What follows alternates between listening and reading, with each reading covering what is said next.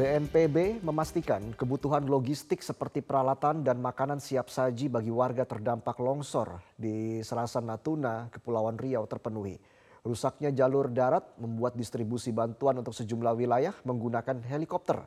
Berikut kami putar kembali pernyataan Abdul Muhari, Kepala Pusat Data, Informasi dan Komunikasi B N P B berikut ini. Makanan siap saji dan ketersediaan kelengkapan dari kebutuhan logistik dasar pengungsi yang totalnya data per tadi malam itu masih di angka seribu dua ratus enam belas pengungsi itu bisa kita pastikan tercukupi. Memang eh, sebelumnya karena keterbatasan akses tadi ada dua titik yang eh, mungkin belum optimal terjangkau oleh distribusi logistik dukungan dari pemerintah daerah, tetapi kemarin kita sudah drop melalui jalur udara ada empat sorti heli yang membawa langsung dukungan logistik B N P B dari Natuna ke Pulau Serasan. Pasca longsor yang menimpa puluhan rumah di Serasan, Kabupaten Natuna, Kepulauan Riau, tim SAR gabungan terus melakukan pencarian dan evakuasi warga yang masih dikabarkan hilang. Hingga hari ini tercatat dua puluh satu jenazah berhasil dievakuasi dari lokasi tanah longsor yang melanda sejumlah desa di Kecamatan Serasan, Kabupaten Natuna. Sementara untuk korban hilang diperkirakan mencapai tiga puluh tiga orang. Kapolda Kepulauan Riau, Irjenpol Tabana Bangun mengatakan, Polda Kepri memberikan bantuan identifikasi antemortem jenazah untuk para korban longsor. Masyarakat diharapkan dapat memberikan ciri-ciri khusus keluarganya yang hilang, seperti cincin, kalung, hingga pakaian saat sebelum musibah longsor terjadi. Hal ini bertujuan untuk mempermudah petugas INAFIS dalam mengidentifikasi para jenazah korban longsor.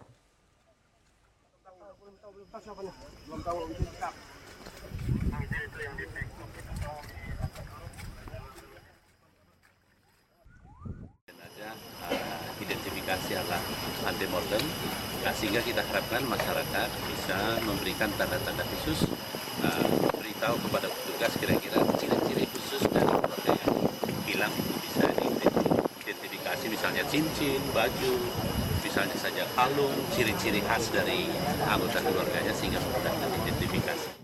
Pengadilan Negeri Surabaya memvonis panpel pertandingan di Stadion Kanjuruhan Malang, Abdul Haris, dengan hukuman satu tahun enam bulan penjara. Vonis ini lebih ringan dari tuntutan jaksa enam tahun delapan bulan penjara. Selengkapnya akan disampaikan Anwar Fuadi langsung dari Surabaya. Selamat siang, Adi. Adi, apa pertimbangan-pertimbangan majelis hakim memvonis panpel Kanjuruhan Abdul Haris ini dengan hukuman satu tahun enam bulan? Ya, Valen, baru saja Majelis Hakim Pengadilan Negeri Surabaya yang diketuai oleh Abu Ahmad Sirki Amsha ini membacakan vonis untuk terdakwa Kanjuruhan yaitu Abdul Haris yang merupakan ketua panpel pertandingan Arema F C versus Persebaya. Tadi dalam amar putusannya, Majelis Hakim menjatuhkan vonis satu tahun enam bulan kepada Abdul Haris yang merupakan ketua panpel pertandingan. Dan vonis ini memang jauh lebih ringan dibandingkan tuntutan jaksa penuntut umum yang sebelumnya menuntut Abdul Haris dan juga Suko Sutrisno dengan tuntutan enam tahun delapan bulan penjara. Ada beberapa hal tadi yang disampaikan majelis hakim dalam amar putusannya yang mana Abdul Haris terbukti secara sah dan meyakinkan melanggar uh, pasal tiga lima sembilan K U H P dan juga pasal tiga enam nol ayat satu K U H P serta pasal tiga enam nol ayat dua K U H P. Lalu kemudian tadi ada beberapa hal yang meringankan begitu ya untuk terdakwa Abdul Haris ini sehingga ia divonis tadi satu tahun enam bulan penjara. Poin-poin yang meringankan terdakwa Abdul Haris ini yang pertama adalah bahwa terdakwa Abdul Haris ini sudah berupaya untuk mengajukan pertandingan Arema F C versus Persebaya yang pada saat itu dijadwalkan pada pukul dua puluh waktu Indonesia Barat dimajukan menjadi pukul uh, empat sore begitu ya atas uh, rekomendasi yang disampaikan pada saat itu oleh Kapolres Malang. Dan upaya ini yang menjadi salah satu uh, poin yang meringankan uh, vonis dari Abdul Haris pada putusan yang disampaikan pada hari ini. Lalu yang kedua tadi dalam pertimbangan yang meringankan adalah bahwa tragedi Kanjuruhan tersebut bermula ketika ini adanya supporter yang turun ke lapangan. Lalu yang ketiga poinnya adalah uh, bahwa ini Abdul Haris ini membantu untuk meringankan beban dan juga penderitaan dari para korban tragedi Kanjuruhan. Lalu ada Abdul Haris ini belum pernah dipidana serta sudah lama mengabdi di dunia sepak bola. Karena kita tahu bahwa Abdul Haris ini sudah menjadi Panpel sejak tahun dua ribu delapan dan ia juga sempat menjabat sebagai sekretaris di Dinas Dispora begitu di Kabupaten Malang yang memang ia sangat hafal betul begitu terkait dengan uh, kapasitas stadion dan juga apa pertandingan-pertandingan yang berlangsung di Stadion Kanjuruhan. Tadi dalam pertimbangannya ada beberapa poinnya juga yang disampaikan oleh Majelis Hakim, diantaranya adalah penjualan tiket yang melebihi kapasitas. Seharusnya menurut Majelis Hakim ketika uh, tiket dijual melebihi kapasitas stadion yang hanya tiga puluh delapan ribu sedangkan tiket yang dijual adalah empat puluh lima ribu, ini sudah bisa diprediksi begitu ya ancaman-ancaman atau uh, ancaman keamanan yang bisa terjadi pada saat pertandingan berlangsung. Lalu kedua tadi pintu yang sempit dan ada pembatasan pembatas di tengahnya seperti pintu yang ada di Stadion Kanjuruhan ini membuat uh, bisa terjadi tersendat begitu ya supporter yang keluar apabila terjadi kepanikan, dan ini juga menjadi salah satu hal yang disampaikan oleh Majelis Hakim tadi. Ter, uh, lalu kemudian juga terkait dengan rivalitas Persebaya dan juga Arema F C, ini harusnya menjadi perhatian khusus dari Panpel dan inilah yang dianggap tidak dilakukan oleh Ketua Panpel Abdul Haris. Itu beberapa hal yang disampaikan oleh Majelis Hakim dalam uh, putusan yang sudah dibacakan tadi terhadap Abdul Haris. Nah tadi kami juga sempat uh, meminta keterangan begitu dari Abdul Haris setelah mendengarkan vonis satu tahun enam bulan ini. Ia mengatakan akan pikir-pikir untuk mengajukan banding dan ia tadi mengatakan bahwa terkait dengan pintu stadion memang dari dulu pintu stadion di Kanjuruhan seperti itu dan tidak ada hal-hal uh, seperti Kanjuruhan yang terjadi begitu ya. Ia kembali lagi menyalahkan bahwa hal ini terjadi akibat gas air mata yang kemudian ditembakkan oleh aparat kepolisian pada saat pengamanan pada malam satu Oktober dua ribu dua puluh dua lalu. Lalu kemudian juga tadi uh, Abdul Haris uh, ini mengatakan bahwa ia tidak mau disalahkan sendiri, ia tidak mau menjadi kambing hitam begitu dalam terjadinya insiden Kanjuruhan ini. Ia menginginkan ada pihak-pihak lain seperti P S S I dan juga P T L I B yang harus bertanggung jawab terkait dengan insiden Kanjuruhan ini.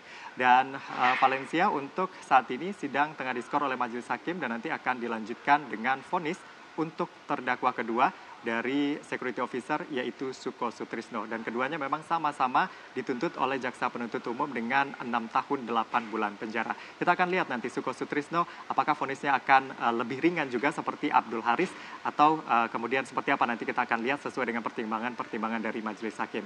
Pemirsa, Pengadilan Negeri Jakarta Pusat rencananya siang ini kembali menggelar sidang gugatan kelompok kasus gagal ginjal akut pada anak. Sidang hari ini merupakan sidang keempat, lanjutan dari sidang pemeriksaan kelengkapan administrasi pada pekan lalu. Gugatan kelompok kasus atau class action gagal ginjal akut pada anak mengajukan gugatan terhadap sebelas lembaga, yakni lembaga pemerintah dan juga perusahaan. Dari sebelas institusi yang digugat termasuk diantaranya Kementerian Kesehatan dan Bepom dan perusahaan. Perusahaan yang digugat antara lain C V Samudra Chemical, P T Logikom Solution, dan C V Budiarta. Sidang gugatan ini beberapa kali sempat ditunda, dua kali, yakni pada tujuh belas Januari dan tujuh Februari dua ribu dua puluh tiga. Salah satu, salah satu desakan dari tim advokasi korban gagal ginjal yang mengajukan gugatan kelompok ini adalah mendesak Kementerian Kesehatan menetapkan status kejadian luar biasa atau K L B karena kasus gagal ginjal akut sudah melebihi fatality rate atau tingkat kematian yang mencapai lebih dari lima puluh persen. Sementara itu Polri mengungkapkan hasil pemeriksaan terhadap obat Praxion yang sempat ditarik karena diduga menyebabkan kasus gagal ginjal akut pada anak dinyatakan masih aman untuk diedarkan secara bebas di pasaran. Karopenmas Mabes Polri Brigjen Pol Ahmad Ramadan di Rumah Sakit Bayangkara Jakarta Timur pada Rabu sore mengatakan bahwa obat Praxion masih aman untuk dikonsumsi. Kasus gagal ginjal akut ya terkait dengan obat Praxion bahwa pihak penyidik telah melakukan pengujian ya pengujian obat Praxion di Laboratorium Forensik Bareskrim Polri, di mana hasil uji terhadap obat Praxion tersebut menyatakan bahwa jenis obat tersebut masih sesuai dengan ambang batas yang ditentukan, artinya tidak melebihi batas kandungan E G dan D E G, sehingga obat Praxion masih aman untuk dikonsumsi.